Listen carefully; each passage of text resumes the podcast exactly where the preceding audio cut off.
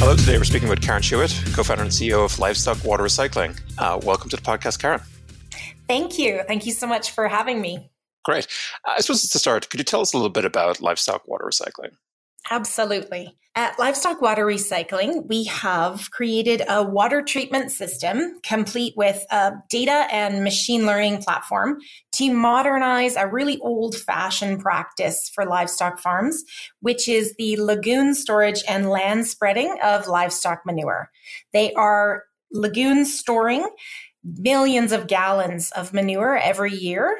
And the industry was ripe for disruption and really interested in doing something more environmentally and economically sound. And what drove that initial decision to start the company? It's a really interesting uh, process that we've gone through, I think. We started originally in a business that was doing water treatment in uh, oil and gas. So we're in Calgary. We were really focused on hydrocarbon remediation, groundwater remediation of hydrocarbon contaminated gas stations, airports, anything oil and gas related that had groundwater contamination based on the knowledge and experience we gained there, we had people, you know, often coming to us and asking about other types of water treatment that we could assist with. And we were looking at other ways to scale in water treatment, other ways to grow the business, other, you know, a pivot away from oil and gas management and into other aspects. I was really focused on agriculture because it is the largest user of fresh water on the planet. And I really wanted to work on my vision of recycling water for reuse. At the same time, and kind of serendipitously, we were approached by a farm in Alberta to discuss their manure treatment lagoon and how it was overflowing and they had, you know, regulatory issues and environmental issues and they really wanted to do something about it. A really progressive farm and you know, they just simply contacted us and said, "You do water treatment, can you do manure treatment?" we looked at that and thought, how hard can it be? It's it's no hard sure. no harder than diesel contamination. Um, it turned out it was a little bit harder, um, actually a lot harder. And uh, but we got right in. Um, I say we jumped into manure with both feet because we really got engaged in the market. We saw that it was a global market. It wasn't just an Alberta problem or a Canada problem. Globally, manure is handled in the same way all over the planet and there was no real technology available for farms to do anything about it. So they were left with this, this big problem to deal with themselves. I suppose like to paint a picture for those who are, you know, I suppose less who are listening who are less kind of familiar with lagoon. I mean, basically mm-hmm. these are kind of, you know, like think of like a large pond and it's just manure. It's it's often very wet. It's you know, it doesn't smell the best. How large would an individual lagoon be on a farm? Yeah, I would say think about a football field and then think about that being 15 feet deep and that's full of manure. It's a very it's dilute, giving off. Absolutely. Yeah, yeah, it's giving off. Um, I mean, of course, odors. It's uh, emitting greenhouse gases, but it is, amongst other things, it can be overflowing. It can be influenced by surrounding environment and rainfall. And I mean, you think about this, and, and I often will show a slide saying, you know, a farm family lives in that area, and this is in their backyard. This huge, you know, football field size swimming pool of, of manure. It's very dilute. It only has 5% manure particles, and the other 95% is water, which was another thing that we first encountered and thought, well, if this is mainly water, we should be able to recycle this water, get it out of there and for reuse, and then cut down on just the amount of emissions out of these these ponds and cut down. I mean our whole vision globally is to remove those lagoons completely and go lagoon free for food production Amazing. And, and you mentioned, you know, it, it, was quite hard to build this technology. You already had all this kind of skill set built up in oil and gas. You know, what did that first MVP look like as applied to agriculture? Such a such a good question. We originally started with our oil and gas remediation equipment and tried to apply that to manure lagoons. Manure is full of organics and carbon, and it, it's a different type of substrate than oil and gas. We've dealt with jet fuel or something. So it's a very different type of organic filled liquid. So to deal with that, we had to really look at it on a particle level and talk about removing those particles and isolating them themselves. So it involved us actually sitting in the lab testing thousands of manure samples, which was, you know, some people will say back to our beginning days and say that was the least fun we had, but it has made us go completely nose blind to manure. so Absolutely. that's good work. Um, yeah. So we originally started off with existing equipment and then had to innovate our own equipment for particle flocculation and separation of actual manure particles. And then that led us to file a patent on that brand new novel technology. And, you know, you have this new technology, you know, you're ready to kind of deploy it. You already have, it sounds like at least one, you know, very interested user or customer. You know, how many other kind of, you know, farmers were like looking for a solution to this problem at that time? Yeah, so we did a market study and we found that every farm, I mean, and we have yet to go to any farm that says, I love my lagoon, leave me with it. Everyone is looking for a solution to this, but it's the economics that are the real factor here. Farms just simply don't have a ton of extra money to put into something that's going to cost them more. So the important part for us was to hone in on getting that value proposition right for the farms, finding a way for them to create value from that waste rather than looking at it as, you know, a, an expense on their income statement that they just couldn't afford. So developing the equipment was one piece of the puzzle. And then the next several years was spent building out the value proposition with participating farms, with those early adopters that were interested in exploring the option and figuring out ways that they could make money off of the equipment. So that was really the biggest piece of our, our battle to get this to market was the value proposition. And is there any kind of regulatory element to this? Um, I know in Ireland, you know, I think some, there are definitely some restrictions around having these kind of lagoons in, in agriculture in Ireland. Were there any, or are there any kind of regulatory drivers that you know are prompting farmers to take a new look at this? Uh, when we started, the regulation on this was in its infancy. Um, since then, it has grown by leaps and bounds. And more than regulatory, it is incentive based. So even, you know, uh, Biden announced this week around climate incentives for carbon sequestration, and that involves farms as well. We're also seeing incentives in the value proposition around renewable natural gas and getting manure to to the right places where it can actually create value more so than regulatory. Usually we find regulations follow innovation and, and incentives. So we're really seeing it more incentive focused. But you know, we have sold our first system into Ireland this month, this month, so it'll be uh, all up and running this summer. And, and, the system itself, when it's deployed, I mean, is it is something that's just continuously running? Is there certain times a year you would run it? Like, how how exactly does the implementation work? It manure is produced all year, every day, all day. So that's when our system runs. We have it installed on farm. It runs 22 hours a day, and then two hours in the day, it self flushes and cleans. So we want it to be as hands off as possible for farms so that they can get to the business of milking cows or taking care of their herd rather than running a water treatment system. When we originally started, we had something that was more difficult. Uh, the, the user experience wasn't what we wanted it to be. And so now that we're on version three of our technology, we have a really user friendly system that doesn't require anything more than making sure the manure gets to the system every day. And then the output is is water, or are there like and how where does the where do the outputs get sent? So we have three outputs. The biggest portion of that is seventy percent clean, reusable water. So that's potable water that can be used for irrigation or cleaning or flushing on farms.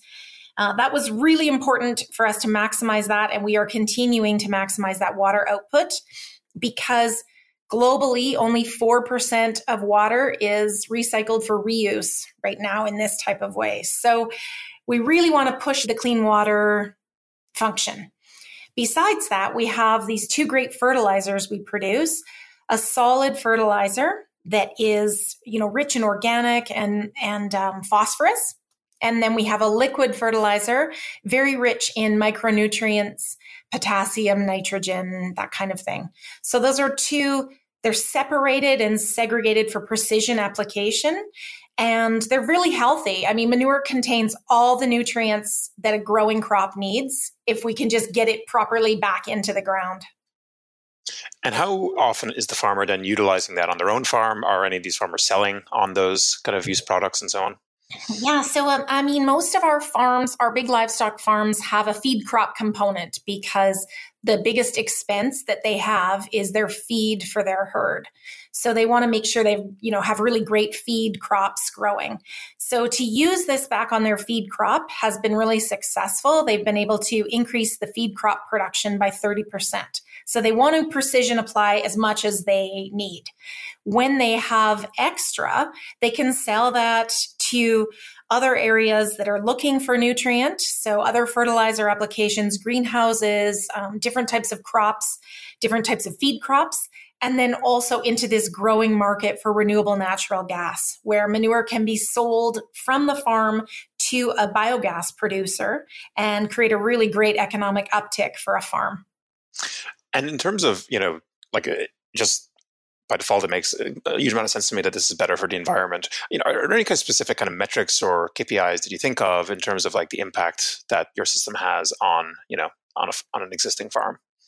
Yeah, I mean, if you think oh, environmentally, it's a it's a big question because we do see a value proposition around the economics, but then we see one around just keeping the, you know, reducing greenhouse gas emissions from the farm by between 52 and 82% compared to normal lagoon uh, storage and land spreading. So that's a big percentage there as well.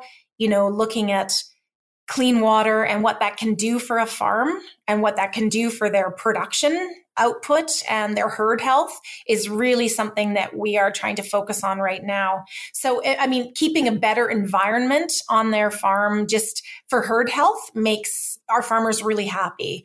Uh, they really want to see their herd be as healthy as possible. So, we do have metrics around, you know, reducing their their met- their metrics that they have around somatic cell counts or improving production, um, feeding behavior, reproductive behavior, weight gain for the, the hog clients. So we do see other metrics that are just farm health. But overall, we do see that, you know, recycling 70% of the water as clean and then reducing that greenhouse gas emission by, you know, 50 to 80%. Is a lot of that uh, greenhouse gas emission, so that's the methane being released from the lagoon directly, or are there other kind of uh, emissions that are occurring as part of that system?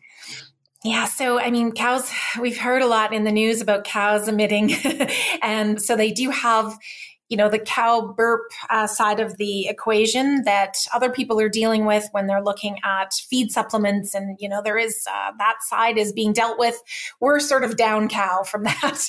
Uh, so when we look sure. at the, the manure aspect of it, the majority of that emission is coming from the way it's handled on the farm. So the biggest hit is that lagoon. We, which is why our mission is to get it out of lagoons processed immediately at the farm. So it doesn't allow it to start emitting. And then drying that solid so that it can be precision applied or moved and then creating that liquid that has no longer has any emissions from it when we separate it out like that. So going through our process, we want to make sure that we are eliminating any emission that we don't plan for. And then putting any emission we want to if we want to really focus on getting methane out we will. Part of our process is to access all of the volatile solids possible. So we pull out all the carbon we possibly can and move that into a biogas plant. And if that makes sense you know as the highest use of what this farm can do with their manure then that's what where we want it to go.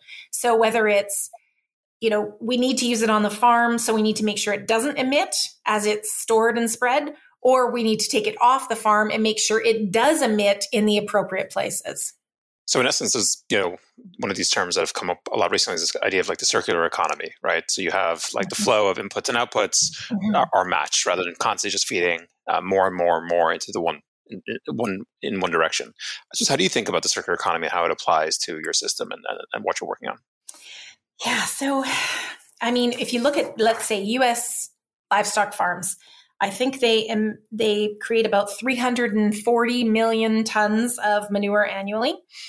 So that tonnage of manure we want to move into its highest and best use for the planet. We are trying to process that, digitize it, and then create that economic access for farms.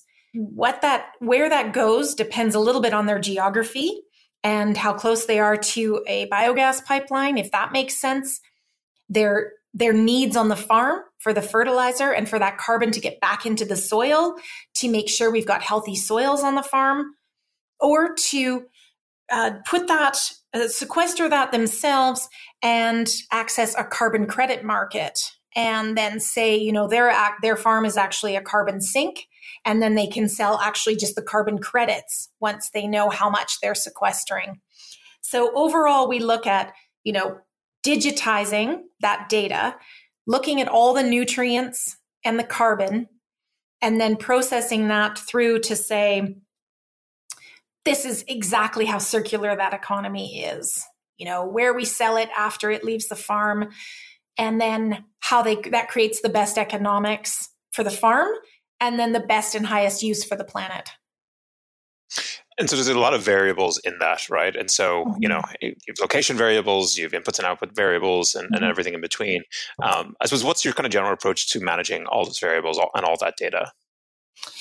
Yeah, so uh, this is this is our our project we're working on right now is to you know as we've digitized this data from our farms and we bring more farms into it we're looking for partners to establish the guidelines with us uh, we have been looking to pilot um, do some pilot project with Nutrien.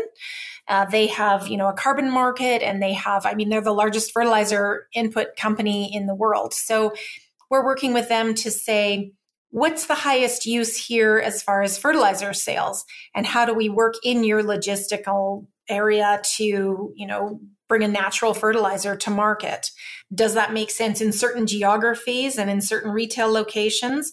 And how do we move this product from areas of the country where it's in abundance to areas of, of the country where it's in need and how you know logistically how do we move that so we have to look at it as a whole. We have to look at you know we're looking at north america as a whole project that involves us taking nutrients and carbon off of farms and moving it to places that it needs to go. And it's uh, you know a large data project that we've been working on and also you know a large uh, geography that we're working on. It's a big project for us but we are working on it with different partners we work on it with 3Degrees that does carbon credits and they have a program around that uh, we've been talking to indigo ag about how their carbon market works and then like i mentioned nutrien and then other groups that are putting this into their their practice now. So other Cargill has a carbon market, Land O'Lakes has Truterra. So you know everyone's kind of got got this in their sight line, and we're just trying to feed our data into their markets. Yeah, it's a really kind of fascinating space, and you know, mm-hmm. you've, you've, named, I think nearly all of them. There's maybe only one or two others, like CIBO. Um, they're mm-hmm. they're doing a little bit, Nori, and, and a couple others. You know, one of the things when I think about like uh, let's say a, a, given farm trying to sequester carbon, there are all the various kind of layers to that, and I think a lot of people have been primarily working on the practices, right? So the, the adoption of regen- regenerative ag or mm-hmm. rotational mm-hmm. grazing, all those kind of things. Um, but I think is really fascinating, and where you know your company's kind of filling the gap are those other areas that I suppose are you know less less popular, you know, and and and probably need this combination of chemical engineering, machine learning, and an already deployed team basically process it. And so, yeah, like it definitely makes sense to me how you know you have this very strong ability to kind of fit in with all these other companies who are trying to hit other parts of the sequestration space. Mm-hmm, mm-hmm, definitely. I mean, we started off thinking we were in a water treatment project, and mm-hmm. now where we've come to is we're in a data project. so, I mean, last year we uh, engaged with Google in in one of their founder accelerators because of the enormous amount of data that we're processing and then how we're going to do that in a way that allows capacity to access all these markets that are available. And you know bring in iot data from the surrounding geography that can really enable this decision making to happen so that you know we're not trying to make these decisions ourselves. We're we're letting the data drive the decisions and you know, one of the things I think is fascinating about the agricultural space generally that a lot of people outside the space don't realize is like how data rich it is today. And mm-hmm. so, you know, we've already kind of mentioned some of the data you're working on, um, but then there's you know spraying data and like uh, you mm-hmm. know applications data and all these other th- pieces of information. And when I talk to farmers, you know, especially at the larger scale, uh, there's starting to be quite a few frustrations, right? Because a lot of this data is not speaking to each other. You know, how do you think about you know how that data picture is going to evolve for an individual farmer? Like, how do they make sense of all these things? We're really trying to partner with those groups that are doing, you know, a farm management software package because you know like i say we work on one end of the cow and that's our specialty and we really want to be laser focused on how manure can be beneficially applied everywhere. We want to you know our vision about going lagoon free means that we have to focus on removal of those lagoons and what happens with that manure. So we're not trying to you know create a data management plan for all inputs on a farm. We just want our inputs to feed into other groups groups that have sensational platforms already that are you know publicly traded companies that are bringing this this application to a farm. So our real goal is to make sure our data is accessible and usable by those farm management packages. And then to we're you know we're doing some pilot work around saying what does this data say to this farm? Does it say when we um, let's i'll give an example. When we flush more frequently at the farm do the dairy cows eat more? If they eat more do they produce more milk? So then we want to look at the feeding and we want to look at the milk production and see how the manure and the clean water plays into that portion of it. So that's you know data interaction with us and these other groups and we're just bringing our clean data to them so that they can integrate it into their platform. Another thing that is really important to us is the laying behavior of a cow. The more a cow lays down, the more healthy they are, the more happy they are, the more milk they give off. So then, you know, how does, if they, they lay down more on clean bedding, so how can we do something to help that to increase production? And then, but through a simple manure management platform, really. Yeah, no, it's it's super interesting. I've talked to some platforms. I think I've interviewed a few people in the podcast in the past where you know, trying to add that insights layer has become super important, right? Mm-hmm. You know, like a given farmer, and, uh, I've mentioned before on the podcast, like I grew up on a farm in Ireland, um, very small scale, for, for, 48 acres. But, you know, so like the decision making was pretty simple. Like my father would, you know, the inputs were what he could see with his eyes and, and with his nose, and then the outputs were, you know, what he could do with his hands and, you know, and sending me and my brother off doing, you know, the hard work or whatever it is. Um, but now it's like the insights to your point, it's like, you know, you want to, like a farmer wants a very, very clear set of decisions. They may still say, oh, look, you know, the data is wrong, right? You know, the data saying that uh, I should move the herd in this particular direction, but, you know, I can tell with my eyes that's not the best decision. But at least, especially at scale, they're being given those recommendations and they can make those decisions in, in, more of a binary way rather than just looking at a thousand data points. Yeah and really you know we when we when we started looking at manure we were saying okay there's there is data existing around weather and and crops and even production on of a dairy let's say or feeding behavior but there was no uh, platform for manure that laid into that and and showed you know if you're supplementing on the feed how much of that supplement is coming out in the manure? And are you losing um, feed conversion because the manure is you know when you study the manure we see that so much of that supplementation or feed is coming out in the manure and so it's wasted money. I, I mean that's an insight that needed to be provided and so, I mean, I guess it just needed someone interested in manure to, sure. to get into it. But I mean, and then, like you say, you look at other other platforms as well, even irrigation, uh, where the water needs to go based on the soil. Does the water need to go twice a year in these massive dumps, or should it be precision applied through drip irrigation, which is a, a wonderful thing that we're trying to create alliances with as well but it can't you can't drip irrigate straight manure. You have to clean it first and then drip irrigate that nice clean water.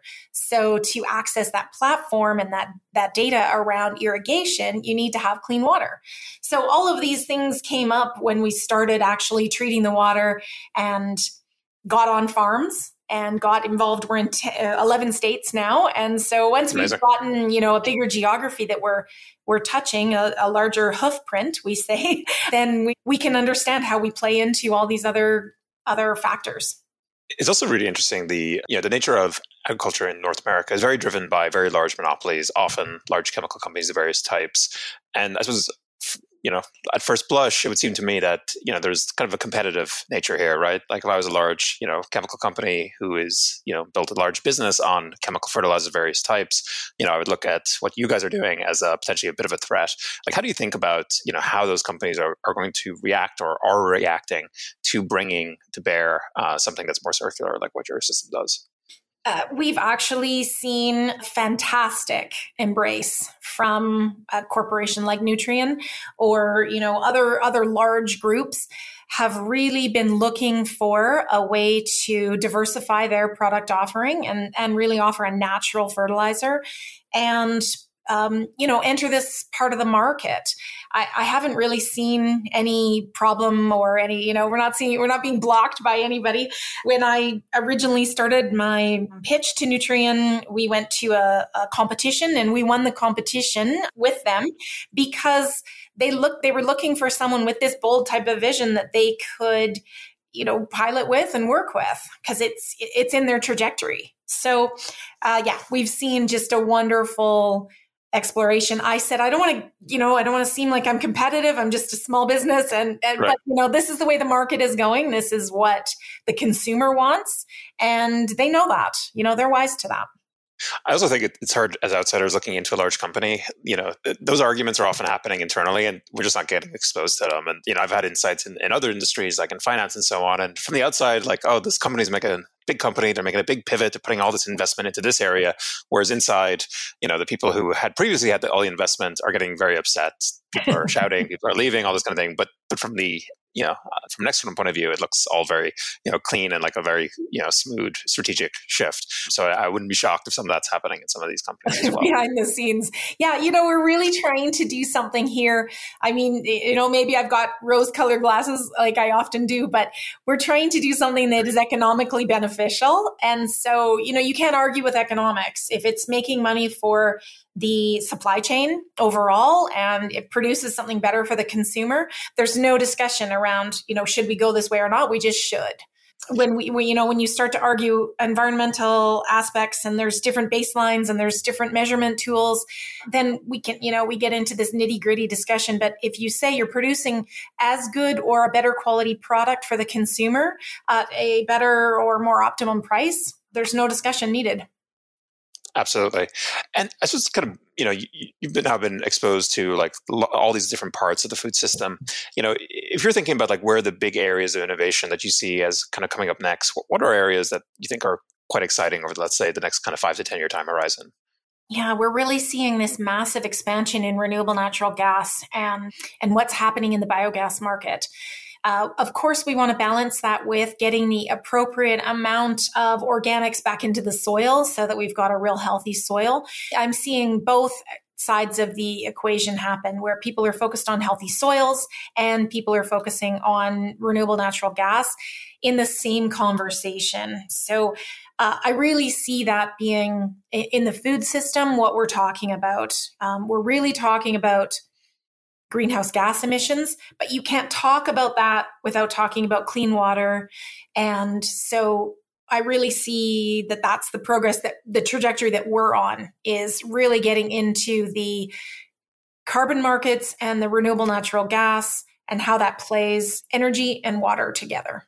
And that renewable natural gas, you know, what are the specific or typical use cases for that as a, you know, as a as a fuel source? Yeah, so we're seeing that grow right now with all of the the big companies. You know, all the big um, energy companies are focused on putting you know a certain percentage, maybe of that through the pipeline, or selling a certain percentage of that at gas pumps. Uh, California is really forward in um, in moving that to market, so they're driving the the push here in you know regulatory but also in moving that to market and finding the consumer to buy that uh, regenerable natural gas um, so i think that's you know what we're what we're seeing the biggest growth is is state by state they're building that out around consumer pull consumer demand and then what they can access into that. So the use case would really look like a farm uh, any type of large farm would sell their manure to a biogas producer. How we work in that is we move the manure from the farm to the biogas uh, producing company. Uh, that company produces biogas, cleans it, and puts it into the pipeline, and then sends it to where there's going to be consumer use. And uh, I mean, right now we're seeing that in California, but it's hmm. moving everywhere across uh, the U.S. as we speak. There's there's a real driver for that for for fueling homes and heating homes, and then for of course transportation. Fascinating. And you know, you, you mentioned you're kind of in 11 states now. You know, where are you in terms of let's say team size, and what are the kind of plans of the next like one to two years? What are those kind of goals you're going after? well, we're a very lean, small team right now. We're we're hiring though. We're hiring, so contact us. we are definitely expanding our team in multiple different ways, as far as just in engineering, in data, data science, and computer programming. And then uh, we're building out our sales team in a very targeted way. We are uh, partnering with dealers and distributors throughout throughout every geography on the globe right now. So uh, we're really most active in the U.S. and then in Europe. Um, but we're building our team, you know, sort of carefully yet boldly going forward. Absolutely, and I think that distribution is like is usually powerful with an ag in particular. You know, you, you already have a lot of these existing distribution channels, and I think it's always a lot easier to try to you know get in on those rather than try to build a, a, team that's going out directly to every individual farmer definitely and i think farms already know who they're dealing with who they like to deal with locally and they've got you know local dealers for other types of ag equipment that they are you know good friends with and that they trust and so working with those equipment dealerships is our best path to market. And uh, they know the clients really well. They know the needs. They know the, how we can place this system with good value for the farms and make sure that it's happening in the best possible way and has good support, technical support, and good service support. So that's our that's our path to growth going forward. And you mentioned, you know, you're based up in Calgary in, in Canada. Um, you know, what are the, uh, I suppose, you know, the pros and cons of building a company in Calgary? Calgary is fantastic as far as manufacturing resource. We have been uh, world world renowned on the oil and gas um, markets. So we've built a lot of equipment in this city, and we have a lot of uh, space right now for manufacturing capacity. So we can build really excellent quality equipment in this city. Um, that's our biggest benefit is that we can build really well and we can QC the product while it's here. And then there's excellent access to the markets. Um, we can you know ship really easily from here. We have trade agreements with, uh, we have CETA is a trade agreement we have with um, Europe. That's a fantastic um, uh, partnership. And then we're such great partners with the US um, that you know it works really well to it's almost borderless when we ship uh, environmental equipment across to any of our partners in the US we normally when there's not a pandemic can travel really easily to see all of our farms. Um, we can just drive across to see anyone. So good access overall. Um, the cons are only in times like this where we've got you know we have to be at a farm quickly and uh, we're not you know the border's not open or you know, we want to be there to support them on an installation in Europe and we're we're stuck here. So that's again why we're just partnering with those local dealers so that if we can't be there in person, we've got our hands on the ground that can help us.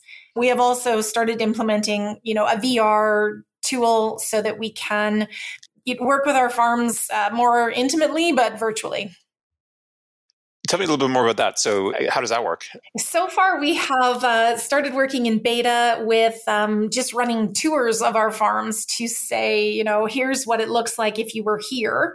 Um, as mm. we move that forward, we're looking at what other manufacturing companies have done around training staff um, so that they can be watching uh, with you know in their in their virtual reality about um, you know watching us do something while they're doing it on site watching us you know look at open up pumps and see what we're doing or ar and, and having advanced manuals or having videos of of the equipment um, being installed elsewhere so that they can follow along as they go rather than us trying to do it on you know, um, a video call or on the phone, they can have access to more advanced t- uh, training tools.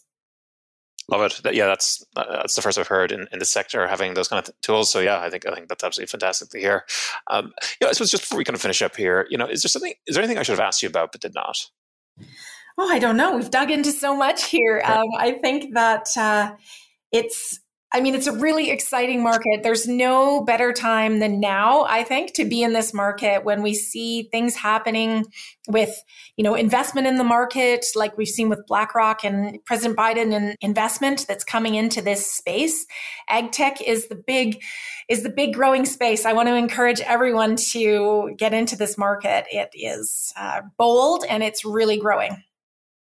Yeah, and I suppose you know one thing I'll add on to that like you don't need to know much about like the space um, as long as you go in with like high level curiosity uh, and, and, so on you know as, as, you mentioned it took a while to like transfer from this oil and gas approach yeah. to like learning about agriculture you know i haven't been in ag for 15 years and like you know less than a year into getting back into it now i'm you know being asked to like speak at things and it's just because like being open and being accepting that you don't know anything and that often especially when you talk to like a farmer or somebody who's been yeah. in the industry their entire life they're just always going to know more than you and other like about the, the domain about farming about agriculture but you're bringing something else to it. So you're bringing a software skill set or a marketing skill set or a legal skill set. Like all those skill sets are needed you know as we kind of convert this economy to something a bit more sustainable Definitely. I mean, I always say our customers have taught us everything about our product.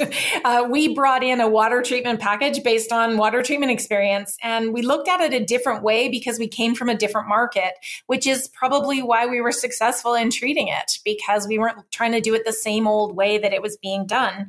So, you know, bringing a novel approach and then really listening to our clients, we meet with them and we have roundtables with them to really discuss what can we be doing better for you? What, you know, what is adding value here that we didn't know about?